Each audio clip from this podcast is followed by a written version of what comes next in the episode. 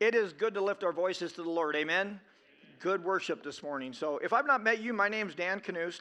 I am the high school pastor here at the church. Um, pastor Dan Morgan's got another Sunday where he'll be off and he'll be back, Lord willing, next Sunday. But I've got a lot of pressure on me this morning. I want to confess something right now. I got a ton of pressure on me because for the very first time that I'm ever aware of on a Sunday morning, somebody else is using Pastor Dan's mic, and it's me. So pray for me, okay? I'm gonna, Tanner and I talked about this before the service started. I'm gonna try to channel my inner Pastor Dan today. Yeah, poor guy. Could you imagine what that would look like? So, anyway, welcome to church. Glad you're here this morning. Uh, this morning, I want to start a little bit different before I get into the meat of the message, if you will. I want to share with you a little bit of what we did on our missions trip with the high school students. Um, I often make the comment that I have the best job on the planet. It is the most exhausting job on the planet, but it's a good job. So, as many of you know, um, we went to Kansas City June 10th through June 18th. 32 of us made the trip down there. We left here on a Saturday morning, drove to Kansas City, spent a week there serving the Lord in that area, and then drove back home the following Sunday. God took such good care of us on this trip. It was an amazing trip. I think I've been doing this now. I think this was our ninth trip, if I remember right. Is that right, Kylie? Our ninth trip, I think. And this would be in probably the top three, to be honest with you. But I want to take a minute before I start getting into that and say, honestly, thank you from the bottom of my heart and on behalf of everyone that went on the missions trip for you guys to support. Because you guys support us on these trips and have been doing it for a long time. Many of you know the spaghetti dinner, the auction that we did, silent auction, live auction, spaghetti dinner that we did. That, way, that raised what? I think 25, 23 or $25,000 on a couple hours in a Sunday. And I'm grateful for that, and I'm so so grateful for you guys' obedience to the Lord within that. But I think what strikes me more than anything is I always had this idea in youth ministry that if you could take, and I'll say it this way, and I don't think it's offensive, the older generation and the younger generation and bring them together and watch that collision happen, the Lord would do amazing work through those two generations. And I honestly believe the Lord does that in our church because a lot, a lot of us that are maybe a little bit older are in situations where we can't go on mission trips you guys' financial support and your prayers make so much difference for us, us in the youth ministry because I will tell you honestly, we need a lot of prayer during those trips for a lot of different reasons traveling mercies, but a lot of just the, the warfare that goes on within a trip like that when you've got that many people together trying to be cohesive and move as one group and honor God is amazing. And your prayers work. And here's why I can say that confidently everywhere we stop, and that is not embellishing or an exaggeration at all. Everywhere we stop, whether it's convenience stores, motels, restaurants, theme parks, everybody always asks our leaders or myself in the room, What are you guys doing? Because imagine 30 some kids pile into a convenience store, right? Or a restaurant. I mean, I'd be like, Oh my Lord, what happened, right? I'd be like, How am I the one behind all these guys, number one? But every time we go in someplace, they always ask us, What are you doing and where are you from? And our leaders and students get the opportunity to tell them what we're doing. And they always, every single time, tell us how amazed they are at how amazing our students behave and how kind they are and respectful when they're in the stores and doing what they're doing. They're teenagers, trust me, don't get me wrong, but they're good, they're, they're, they're good hearted students, and people see that. Because in the media today, all we see is junk about kids, right? We see a bunch of entitled young people that are running around acting like the world owes them everything. what we have when we go on these trips is we have a group of students that go to simply do this get their eyes off themselves, serve others, and honor God. That's what the whole trip is all about every single time. So I want to thank you from the bottom of my heart for your support. Because if it wasn't for you guys, we couldn't do what we do. And it's just that simple. And the students know it. And it gives me an opportunity to talk to students about giving and tithing and faithfulness to the Lord in those things. Because with you guys doing that, I can let the students know the only reason we have those blessings is because of faithful Christians that are willing to, to follow what God lays on your heart. And I'm so grateful for that. So, what we did when we were in Kansas City, we had three different projects that we were on. Because with that many students, we have to break up and go in different directions. Next Step Ministries did a great job of setting things up this year. That's who we partner with when we go on our trips. And we had three different locations that we worked on. One was, I think, called Ivanhoe, right? Clint, Clint Haskins was leading that site with Kylie Christensen and a couple other people. Ivanhoe was a, an incredible uh, opportunity for the students to serve because what it was is they have 200 different lots in Kansas City. And I might not have the facts exactly right on this, but it used to be one of the top three crime-ridden areas in Kansas City was Ivanhoe's neighborhood. This is a gigantic neighborhood. And what our team did is they went in there and three different lots where there's housing on three different of the three lots out of these 200. There's three lots that have housing on them. and they're getting grief from the city because they're being overran by foliage, basically weeds, trees, vines, you name it. So our students and leaders went in there and they cleaned these neighborhoods up for four days, I guess it was that they served. Um, so they went in and they cleaned these neighborhoods up. Now, Ivanhoe, because of the work that's being done there consistently throughout the year, is not even in the top 10 of crime ridden, neighborhoods anymore in Kansas City. So the work that they're doing is paying off. The people that they served under that lead this organization up were good, God fearing Christians. The students get to hear from people of different races and different cultures on what it looks like to be a believer in that situation and that circumstance.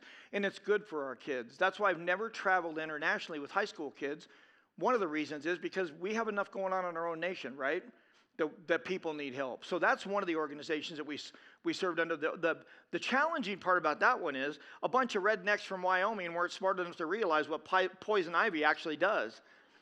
Because they had poison ivy there, and our team's there, and they're like, well, there's poison ivy. We show up in Kansas City with shorts and t shirts. We don't have long pants and long sleeve shirts. Our guys are there, and, and we're like, well, okay. And I love our teams because they're like, is what it is. Let's dive in. Well, I remember the first night or the second night, we're like, well, this is awesome. God's protected us. There's no poison ivy showing up at all. We're good to go. Well, we didn't realize that stuff hibernates for like a week or two. So on the way home, kids are starting to do this number. I know Clint and Catherine went to New York. Clint, right about half into his trip, after the missions trip in New York, he starts itching. So we had kids covered in poison ivy. So can we just praise God that I wasn't on that site? that was a good thing. Um, and then the other site we had was Roots for Ref- Refugees. Kylie Brown, Jeb Tawchek, and I think Julie Tawchek were the leaders on that side, if I remember right. Forgive me if I've gotten that wrong. But this organization, they take refugees that come to Kansas City from Burma, from all over the world, and they teach them how to farm. They teach them, they have like acre plots all over throughout Kansas City. And they have refugees come in there at the end of the day when they're done working, and they till and they farm and they take care of things so they can eat, they can use the food, and they, they sell their goods as well to help them live and to be productive people, not just get handouts, but be productive people. So our students and our leaders came alongside them and they got to help them do that. They got to cultivate, they got to tend the gardens, they got to help just come alongside refugees at the end of the day. And they, I know John David was one of the guys on the site, and he was trying to communicate with one of the ladies, I think from Burma maybe, and she couldn't hardly speak English, and his name being David, and her being a Christian, they finally got out that his name meant like King David in the Bible with David and Goliath. So they were able to communicate that way. That was an incredible sight. But what I really appreciated about that one was they're teaching people how to live and not do it with handouts, but actually work and get dirty and, and take care of themselves and not just look for government handouts that way. The third site that we were on was Habitat for Humanity. And this is the second year we've done this. We actually, I was on that site, and we actually were at the Restore store, the Habitat Restore. And what that is, there's one in Spearfish, and I think there's one in Sheridan here in our area. But those stores bring in donations of people donating goods, tile, paint, all sorts of construction items, whatever that might look like. And it's big warehouses, is what they are. So we come alongside, and they're just basically said they just got done doing their big annual sale, so it's trashed because people are just going through stuff like this. So we spent the week really at three different stores, um, helping them rearrange and set things up and make the warehouses look usable again. We, I think that last day we were there, we must have moved over 150 doors. We got the, they got the doors in, all different sizes. They get the doors in. They help check them in. We helped uh, measure them, price them, and then we take them out on the floor and we put them away so people coming in can come into a from a construction company and start to purchase these things. They use it for habitat homes and they also use it for other people in the community as well to help beat down the cost of construction that way. That, those, those are tougher sites for the reason that the kids can't see the, the good in what they're doing sometimes. You really got to be able to paint the vision for them in this one because they're in the store, they're watching people shop, they're like, I'm working at Menards. What good am I doing? But when these people from Habitat actually explain to them what they're doing and the benefit in it, the kids start to get it. but even in those situations, you might have students that go, you know, I really, I would really rather be outside working like where Clinton and Kylie were at. But they go, but this is where God's plopped me. So this is where I'm going to serve. And they do it with the right hearts. There's such a message in that because I think it's Oswald, Oswald Chambers says, you serve where God's plopped you. Keep that in mind at your own jobs. Because sometimes we get to do what we don't want to do. And I like that about this situation because students learn you might not do what you want to do every day. Amen? But you do it. We know who we're working for. Colossians 3.23 makes it very clear. We work as though we're working unto the Lord. And I love this because we as older people get to instill those, plant those seeds in these kids that whether it's poison ivy or working in a restore store or digging through the dirt, you know who you're working for, and you know who you serve. And students never let up, they never grow weary, and they're so de- their desire is so strong to do things for the Lord. It is an amazing trip. And then on top of that, the spiritual work that is done in their hearts. Next Step does such a great job with that. We're awake till, you'll see in the video, we're awake till, they say lights out at 10. About midnight, we start wrapping it up. And honestly, a lot of that is those, con- those pocket conversations that we have the opportunity to have with students that talk to them about God, talk to them about their relationships with their mom and dad that might not be going so well, or boyfriends or girlfriends, or things at school, or just life in general, and teaching them the gospel and letting them see what it looks like. And then every morning, this is my favorite part of the trip. Every morning, these kids get out of bed at six o'clock in the morning. They don't have to get up till 7, but we're downstairs in this church at 6 a.m. every single morning with at least three quarters of our team down there doing a Bible study, and we were going through the book of Galatians this time. And that is some, some of the most precious times that we get to spend together. I just, I'm so grateful that I get the opportunity, that God gives me the opportunity to do what I get to do. And with you guys' support, I wish you could go. I really do. You would be so encouraged and you would grow spiritually in a way that would blow your mind. And we're going to talk a little bit more, more about that as I get into the message this morning. So, with all that said, and one last thing, so awesome. A lot of you know Scott and Stacy Ray that used to go to our church. They moved to Florida a few years back. Their daughter Gracie has been coming with us on the missions trips every year since. Even though they live in Florida, she, we, we arrange it. She meets with us on our trips, and she spends the week with us, knowing just a few students anymore, but she spends the week with us on the trips. And this year, I had the privilege to baptize Gracie while we were on the trip in one of the lakes down there in Kansas City. So just I can't even begin to touch. If you could crawl in my head and my heart, you would just see the shining light that I see when God does the work that He does on these missions trips. So thank you for your support. I want to play a video for you guys this morning. Pay attention to the video, and then we'll jump into the message from there.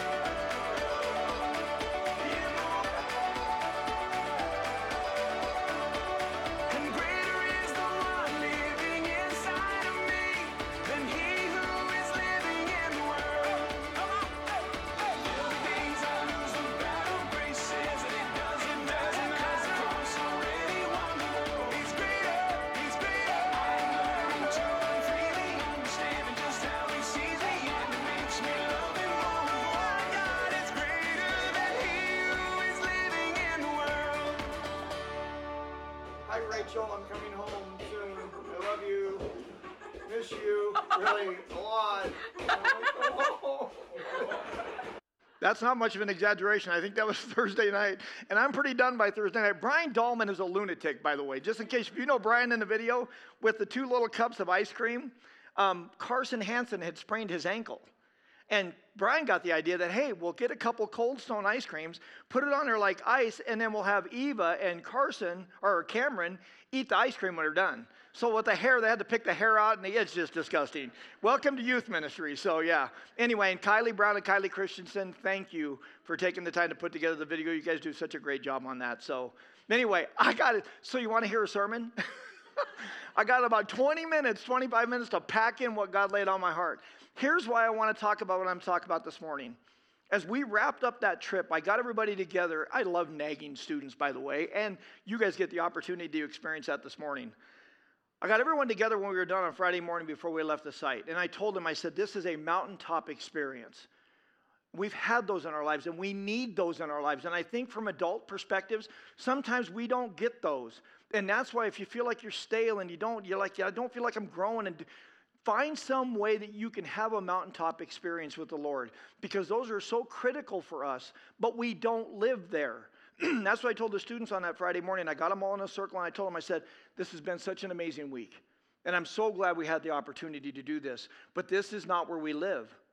We don't live on mountaintops, we live in the valley. We live down in the trees sometimes where we don't even hardly see the sun because that's a Christian life in a fallen world. Sometimes it's hard. And I told him, I said, as we go home and this mountaintop experience, as it sloughs off of you and you get back to the reality, I had one student tell me that reality takes about an hour after you get home. And you're right back into the mess you were before you left because life hits you. I'm often struck when Jesus is on the mountaintop with the three disciples and, and that transfiguration moment, and they come down. The book of Mark says the first thing they ran into was the demon possessed boy, the one with epilepsy. So we, we're going to live in that valley. But I told these students, as that experience sloughs away, I want you to remember this forever. The moments that you have with the Lord matter the most when you're on this trip. The commitment you make, the growth you experience, that's where the focus comes into. And as I get into what I'm going to talk about this morning, I spoke about, we went through the book of Galatians. And I want to talk about chapter one of Galatians. So if you have your Bible, turn to chapter one of the book of Galatians because this book that I'll talk about in a second, I really believe. Can you imagine the Apostle Paul showing up at your church and sharing the gospel with you? Talk about a mountaintop experience. To me, that would be amazing. The Apostle Paul rolls in, shares the gospel of Jesus Christ that he received directly from the Lord that we'll talk about this morning. That would be amazing, wouldn't it? And you'd be like, I'm going to charge hell with a water pistol. I'm in. There's no way I'm ever falling away. Nothing's ever going to get me. I'm in. I'm a Christian. And then Paul leaves. And a couple months later, life begins to happen. And you start watching the news, if you will. And you hear about these other things, or you hear other messages from other churches about, well, Jesus is really good, but he's not quite enough. You need Jesus and a little something else to be saved and have eternal life. That's what's happening in this scripture that we're about ready to read this morning. The Apostle Paul's come into the area, the region of Galatia, and he's talked to all these different churches right around 49 AD. This is before the Jerusalem Council. But the readers, the Galatian churches, if you will, are facing a serious problem. The Judaizers came in and started telling them false gospels. and in today's world, I really want to dig into this and I really want us to understand everybody in this room, for the most part, is going to know what the gospel of Jesus Christ is. And we'll talk about that. But what I want to make sure that you're cemented in, that you're concreted in, is that you don't listen to any other gospels. There's no other false gospel that's going to invade your Christian experience like the Judaizers did with the Galatian churches. So when you see this, the Galatian, the Gentiles in the Galatian churches, they were mostly Gentiles. They eagerly accepted the, the gospel of Jesus that Paul was teaching that he had brought to them. This letter is basically, uh, Martin Luther calls this letter, it's like his wife. Martin Luther loved the book of Galatian because it was something that he was wed to. He loved it as though he loved his wife. This was a book that Martin Luther was totally sold out on. This has a lot to do with our Christian liberty. But I'm going to say this once and I'm going to say it again later on. Just because we have freedom in Christ doesn't mean that we take advantage of it. It doesn't mean that we live in such a way that doesn't bring God glory. Fundamentally, this, this letter is on the basis of our relationship with God. And this is, it's this salvation by grace alone, through faith alone, in Christ alone, and nothing else. That's the gospel of Jesus Christ. That's how we experience eternal life. That's how we become new creations in Christ. That's how we're saved. So, as we read this, I want to give you an idea of what Paul's looking at doing. He's going to go back and he's going to write a letter back to these churches that have started to add to the gospel that Paul taught them. So, if you've got your Bibles, I'm going to read just a little bit of scripture Galatians chapter 1, verses 1 through 12. It says, Paul, an apostle, sent from man, not sent from man, not sent from men, nor by a man, but by Jesus Christ and God the Father, who raised him from the dead, and all the brothers and sisters with him. To the churches in Galatia, grace and peace to you from our God, our Father, and our Lord Jesus Christ, who gave himself for our sins to rescue us from this present evil age, according to the will of God the Father, and to whom him be glory forever and ever. Amen.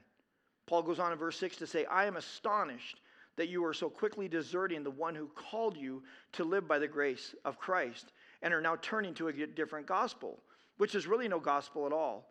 Evidently, some people are throwing you into confusion or troubling you, other translations say, and are trying to pervert the gospel of Christ. But even if an angel of heaven should preach a gospel other than the gospel I preach to you, let them be under God's curse.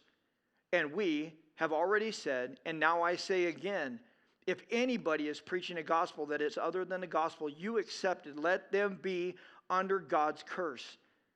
And am I now trying to find the approval of human beings or of God? Or am I trying to please people? If I were trying to please people, I would not be a servant, or some translations I like better say, bondservant of Christ. Verse 11 I want you to know, brothers and sisters, that the gospel I preached is not of human origin. I did not receive it from any man, nor was I taught to it, or did they taught, teach it to me. Rather, I received it by revelation from Jesus Christ.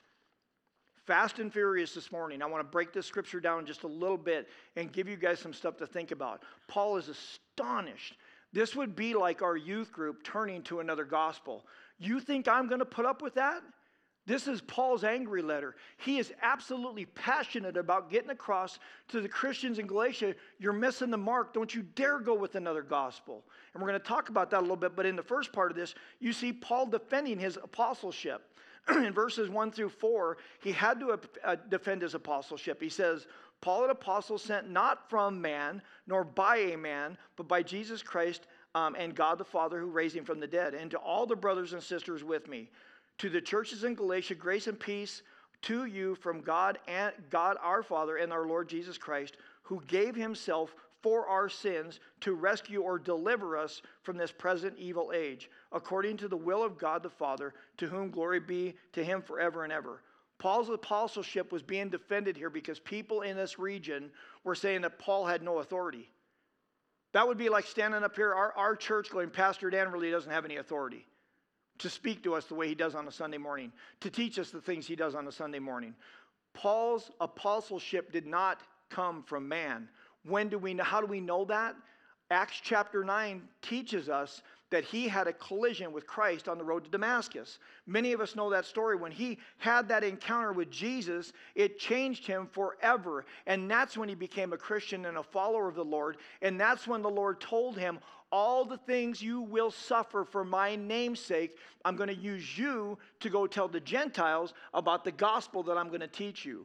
That's what that was all about. But people were attacking him. The one thing that struck me in this was that in, in this scripture was this.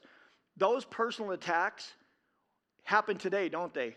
We see them all over the place in the news. When we find someone who's being canceled, when you can't attack the message that the person's carrying, what people do is they turn to personal attacks on the person themselves. And that's what they were doing with Paul. They were attacking his message and they were attacking him personally, trying to get the Galatian churches to think, well, does Paul really have that authority?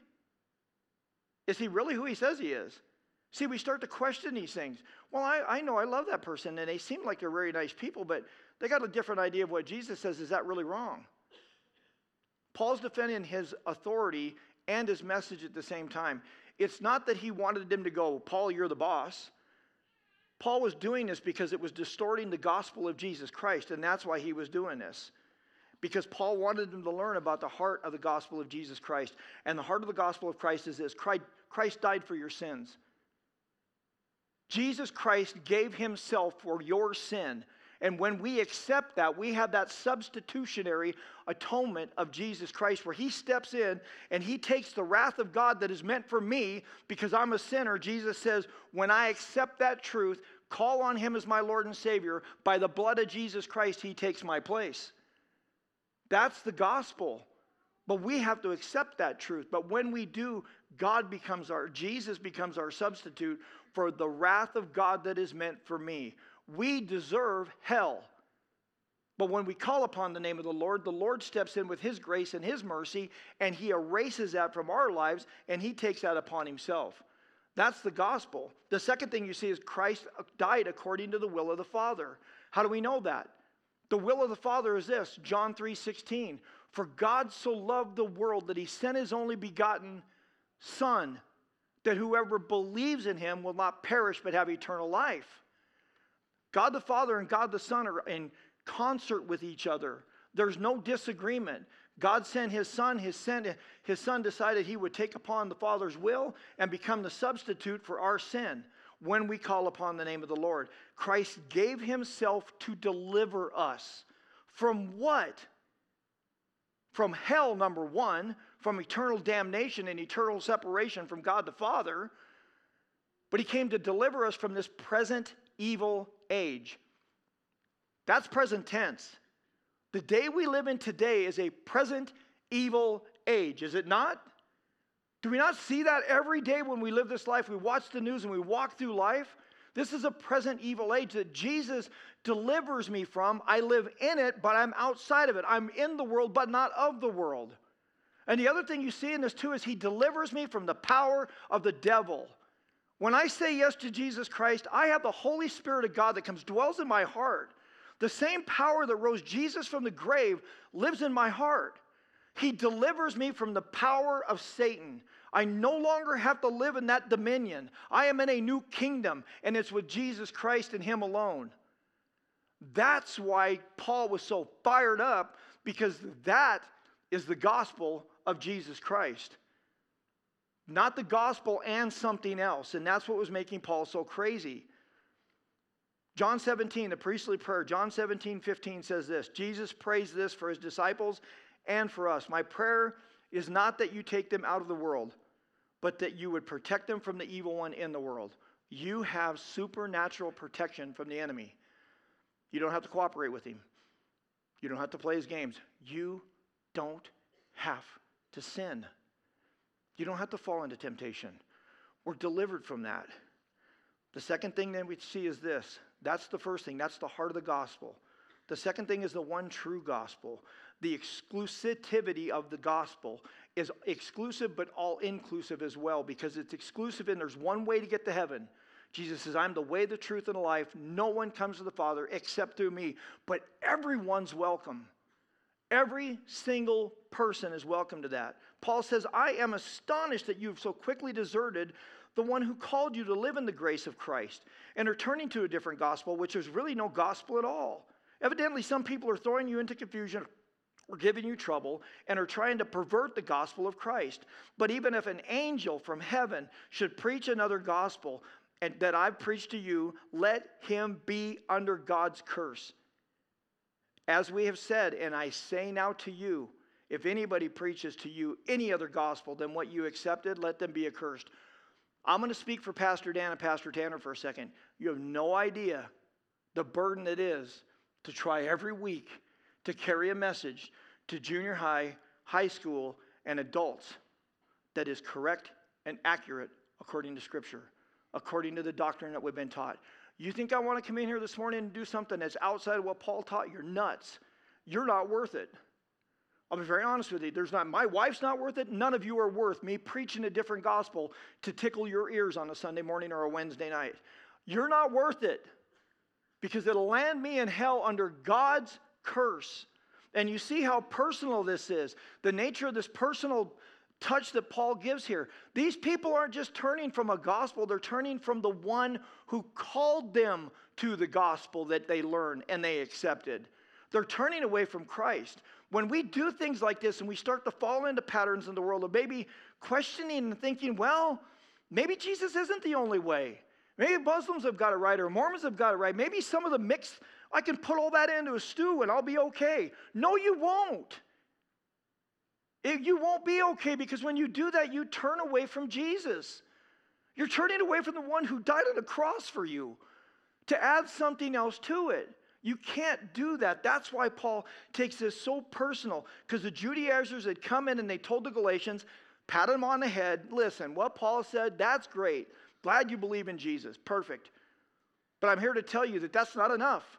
You need to be circumcised and you need to follow the, the law of Moses if you're really going to be right with God, if you're really going to be justified by grace, that's great that you believe in Jesus. That's amazing. But you need something else. You need circumcision and you need the law of Moses, and then you'll be good to go. No.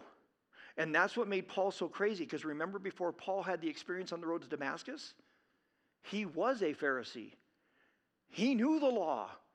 He followed circumcision and all the laws of Moses, and he was trapped within that, within that part of the scripture. That's just a precursor. The law was a precursor pointing to the one who would fulfill the law, that being Jesus Christ. And what Paul realized when Christ came and he learned from Christ, that's the old. Now we have the new, and we can follow Christ, and we are justified and saved by faith and grace in Jesus Christ.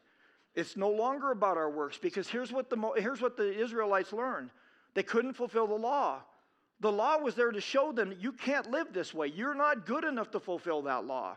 You need someone to step in and take your place, that being Jesus Christ. The law in itself is still good. Paul says, Before I had the law, I knew not sin. But the law showed Paul covetousness, sin raised up in his heart, and he realized he needed to be saved. The law is there to show you, to reveal to you, this is how you're to live, but you can't live that way. You need God's grace to fulfill all these things. You need God's grace to live this life of Christianity, to follow God and to be that way. That's what the Judaizers were teaching him, though. And Paul knew better. He'd lived that life. Before I gave my life to Christ, for 10 years, 10 years before Christ, I tried to be a good guy. And I mean, I tried. I hated who I was. I didn't want to be that way. And I did my dead level best to be a better man. I get right there. I get right up to the edge and I blow it. I knew what to do. I didn't know the Bible, I didn't know the law, but I knew in here. Why did I know in here? Because I was hiding it from everybody the way I was living. And I get right up to it. You ever been there? Man, I'm trying, Dan. I'm trying to do it right. And I get right up to it and I blow it every single time.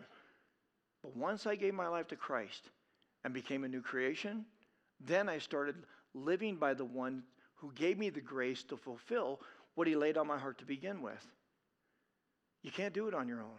You just can't. It is about the gospel of Jesus Christ. We don't just, grace doesn't just provide salvation. Grace also gives me a foundation to live a Christian life.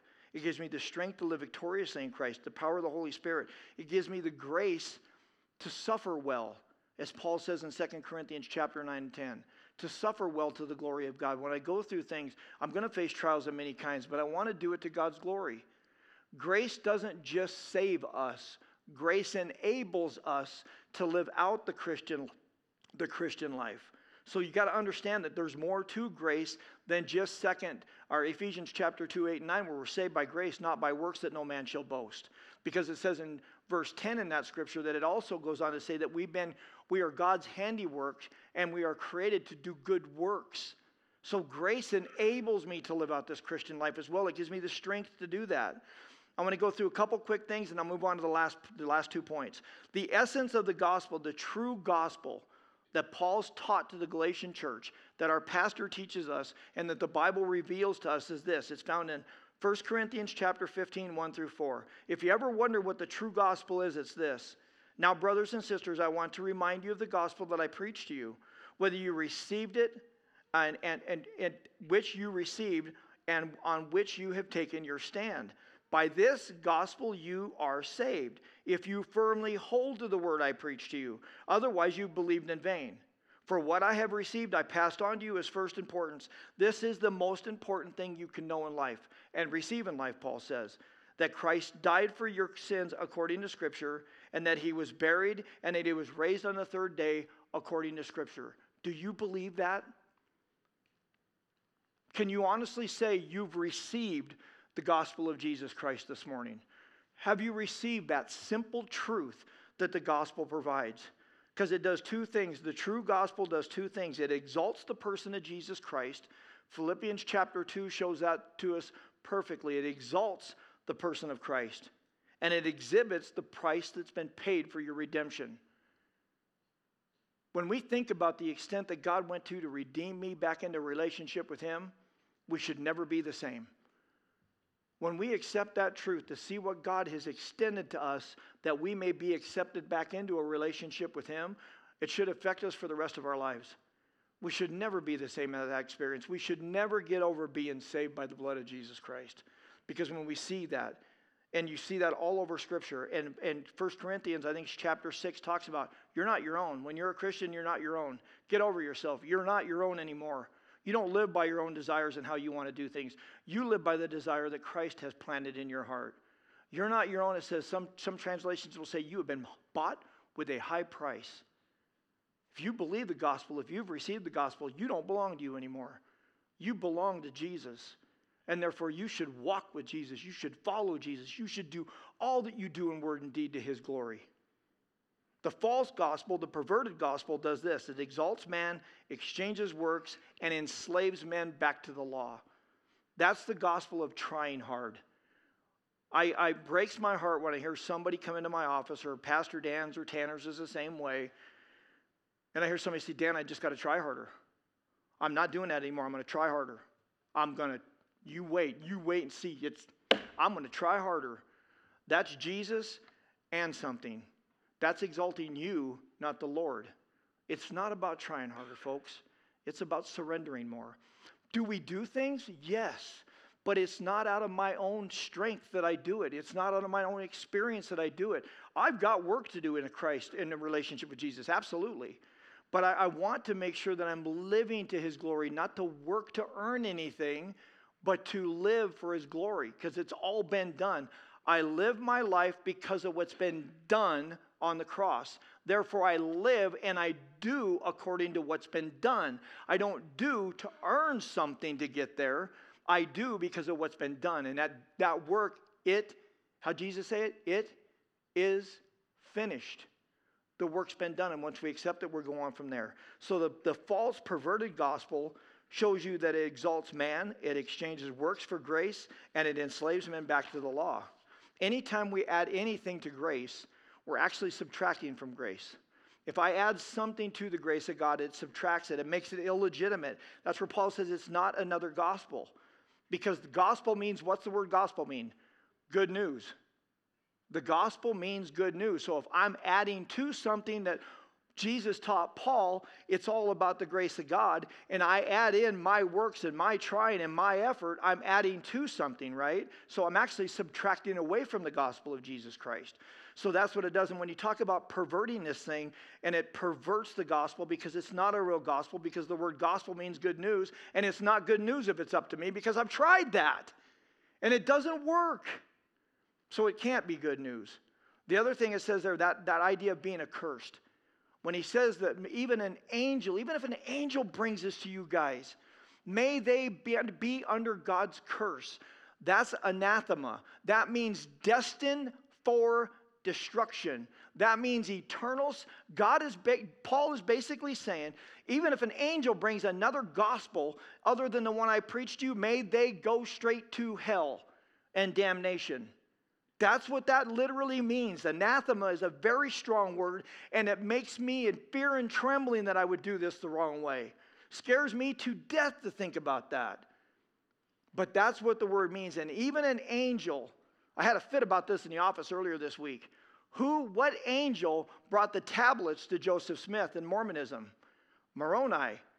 He brings the golden tablets to Joseph Smith and he says, Here, here's how to translate this. Here's how to make this work. And we all know that religion is another gospel. In today's world, another gospel looks like this they're not adding to something, they're taking away.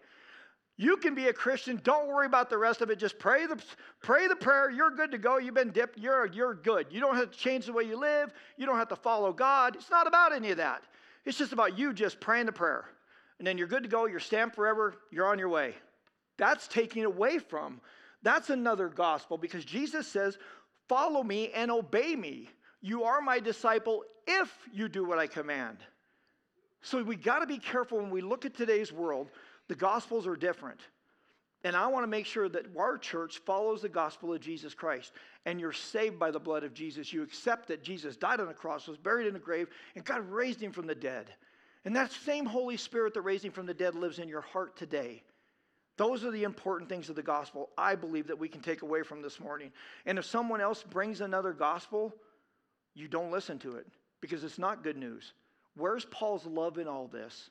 How do you love people, right? Paul's letting them have it. Why? Because he knows the other gospel is false and it won't lead to eternal life. And if it doesn't lead to eternal life, it leads to eternal separation from God the Father in heaven. And Paul knows that. That's where Paul's love is at. That's when you have a pastor who stands up here and he says, You've got to follow the gospel of Jesus Christ. It's because I love you and I don't want to see you be lost. I don't want to see you walk in a way that doesn't honor God and follow the gospel. Not only believe the gospel, but live out the gospel as well. That's why we are the way we are in this church when we're teaching the Bible and we're so desperately begging God for us to get it right. And then you guys go home and you be like the Bereans. Today I challenge you go home and read the book of Galatians. The last two points of this, and then I'm going to be done, and I'm going to invite the band up. The gospel you are living for. Paul says, Am I now living for man? Am I living to please man or am I living to please God? That's where you see Paul's love. It says, Love the Lord your God then love your neighbor. And to love the Lord your God, you've got to love God's truth. And you've got to be willing to stand up for God's truth. We talked a lot about this on the trip with the high school students about this gender neutrality thing. I watched the news this morning and they're actually deciding whether you're going to be charged with a crime if you don't meet someone, if you misgender someone. That's insane. In the beginning, God created them male and female, He created them. That hasn't changed. That's a different gospel. That's a different Bible. That's a different following. But do I want to do that out of hate for the other person? Absolutely not. I love that person. But I can't go up. I, I, watched a message and I shared it with a few people here in the church and a lot of the high school students. I watched a message one day and this guy said it right. And I like how he said it. He says, Don't go up and affirm the lie with someone by gendering them correctly as, as they would have themselves. I am a man. If I tell you I'm a woman, I'm not a woman. I'm a man. And to come up and tell me I'm a woman is affirming a lie that that person is living in. They're being deceived, and darkness is being pulled over their eyes, and they're going to be lost forever if we don't stand like Paul did on the firm foundation of the Word of God and share it with love in our hearts, but be honest and be truthful with people. Are you going to be canceled? Are you going to be hated? Absolutely. But you go to heaven and you'll honor God in the process. And like Paul says, you'll save others along the way. Paul says, I do everything and I do in word and deed. To everything I eat, everything I drink, I do it to the glory of God. Everything I do. Why? That some might be saved. We've got to be like Paul and we've got to be willing to stand up, you guys. But we stand firm on the rock that is Jesus Christ, and we stand firm in His Word because we read it, we know it, we believe it, we received it. And when we talk to someone who's lost, we tell them, we say, You need to be a new creation in Christ. You need to be saved by the blood of Jesus Christ. That's what matters the most. It doesn't matter popularity. It doesn't matter whether people like me or not. It matters whether I'm honoring God in the way I'm living, the message I'm sharing, and how I'm treating other people. And I want to do it in love. I don't want to hate anybody. I don't want to come at them nasty and evil. I want to come at them exactly like I used to be. I was once blind, but now I can see. Does that make sense? My sin may be different than their sin, but that same sin would have kept me out of heaven if I had not turned to the gospel of Jesus Christ and asked Him to save me and, and forgive me and bless me. If I can have the band come up on stage, I hope some of this made sense. I'd love to be able to take more time, but I can't this morning. But I do want to close with the scripture. If you have your Bibles open to the book of Galatians still, open it to chapter 6. The book of Galatians, chapter 6. Because I want to close with Paul's words in this, in this section as well. And then I've got a question for you, and then we're going to sing a song and we'll be done.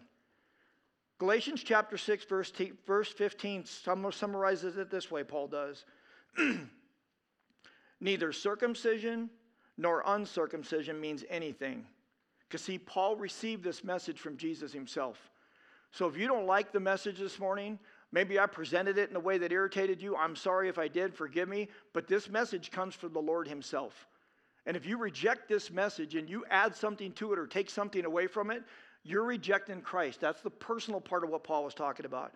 Paul says neither circumcision nor uncircumcision means anything. What counts is the new creation in Christ. My question for you this morning is this Are you a new creation in Christ? Have you accepted the gospel of Jesus Christ, the simple gospel that says he came because he loves you and he's our substitute? And when we accept that, that death on the cross, that shed blood is where I find the forgiveness of sin. And our Savior's been buried in the grave, but God raised him from the, from the grave three days later, raised him from the dead. And that same power that raised him from the grave lives in you when you're a Christian. Are you a new creation this morning? If you are, when we stand and sing, praise him, thank him, Altar's open this morning for those who want to praise Him because they're saved by the blood of Jesus, just to come and thank Him. The altar's also open. If you're in here this morning and you've not done that, listen to me. You don't know what tomorrow brings. Today is the day of salvation. You draw near to the Lord while He is near, and you give your life to Christ today based on the gospel of Jesus Christ. Then you're a new creation. Then you get up, you walk within the Lord's desires, and you follow Jesus for the rest of your life, and you will live a life that you'll never even imagine. I love what Pastor Dan says. It, Trying to explain to someone who's not been saved by the blood of Jesus is trying to explain what a sunset looks to a blind man, what a sunset would look like to a blind man. You don't know what you don't know until you're here. If you've not done that, this morning is the time you make that decision. So let's stand, let's praise Him, and we'll have the band lead us in a song, and then we'll close in prayer.